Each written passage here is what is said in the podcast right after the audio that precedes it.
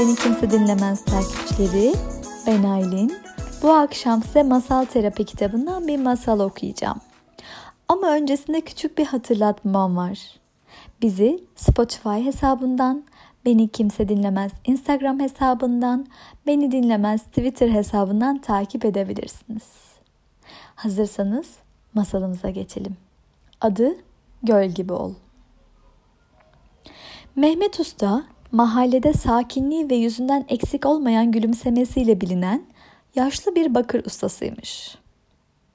Her sabah küçük dükkanının kepenklerini kaldırıp kapısını açtığında çalan küçük kapı çıngırağı onu selamlıyor gibi gelirmiş. Babasından kalan bu küçük sıcak iş yerini çok seviyormuş. Raflar bazıları yeni, bazıları babasının zamanlarından beri alıcılarını bekleyen tencereler, bakraçlar tepsilerle doluymuş.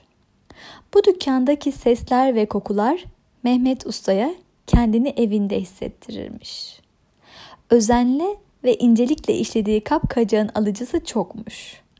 Mehmet Usta kaderine şükredermiş. Kendi oğlu olmadığı için Mehmet Usta yanına aldığı çıraklara sanatını öğretirmiş. İşte böylece yıllar yılları kovalamış. Bir gün Salih adında bir çırağı olmuş. Salih bu işi öğrenmeye gönüllü değilmiş ve sürekli şikayet ediyormuş. Ustası hayatın her aşamasında yeni şartlara alışmanın zaman aldığını bildiğinden ona karşı sabırlı davranıyormuş. Ancak zaman geçtikçe Salih bu yeni hayata alışmak ve işi öğrenmek bir yana sürekli sızlanan, hoşnutsuz biri olup çıkmış. Kapının çıngırağı çok gürültülüymüş. Taburenin ayağı dengesizmiş. Toz onu hapşırtıyormuş. Başı kokular yüzünden dönüyor, çekit sesi yüzünden ağrıyormuş. Günlerden bir gün Salih bir yandan öğle yemeğini bitirmeye çalışıyor, bir yandan da kendi yemeğini duyduğu kadarıyla mahalledeki diğer çırakların yedikleriyle kıyaslayıp şikayet ediyormuş. Usta işinden başını kaldırmadan Salih'e küçük bir kese tuz almasını söylemiş. Salih dükkandan çıkıp dolaşmak için bir bahane bulduğundan bu duruma pek sevinmiş.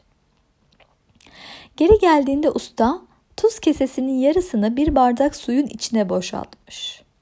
Sonra bir kaşık alıp yavaşça suyu karıştırmış ve Salih'in itiraz etmesine fırsat bile vermeyen bir ses tonuyla ona bütün suyu içmesini söylemiş.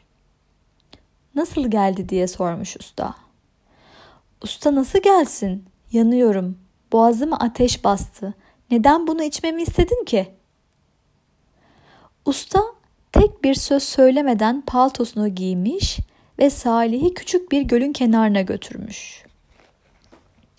Tuz kesesinde kalan tuzu göle boşaltmış ve bardaktaki suya yaptığı gibi bir çubukla karıştırmış.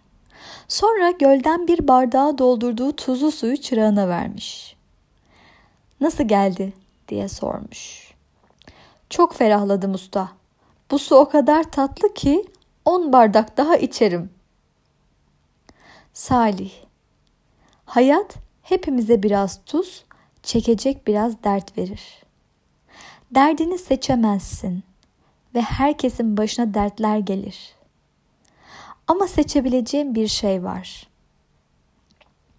Sorunlarınla başa çıkarken bardak kadar dar veya göl kadar geniş olmayı seçebilirsin. Övdüm basit oğlum. Göl gibi ol. Evet. Bu masalın bize vermek istediği mesaj kaçma. Bu yoldan öğreneceklerin var. Hayatın anlamı karşımıza çıkan koşullara verdiğimiz tepkilerde gizlidir.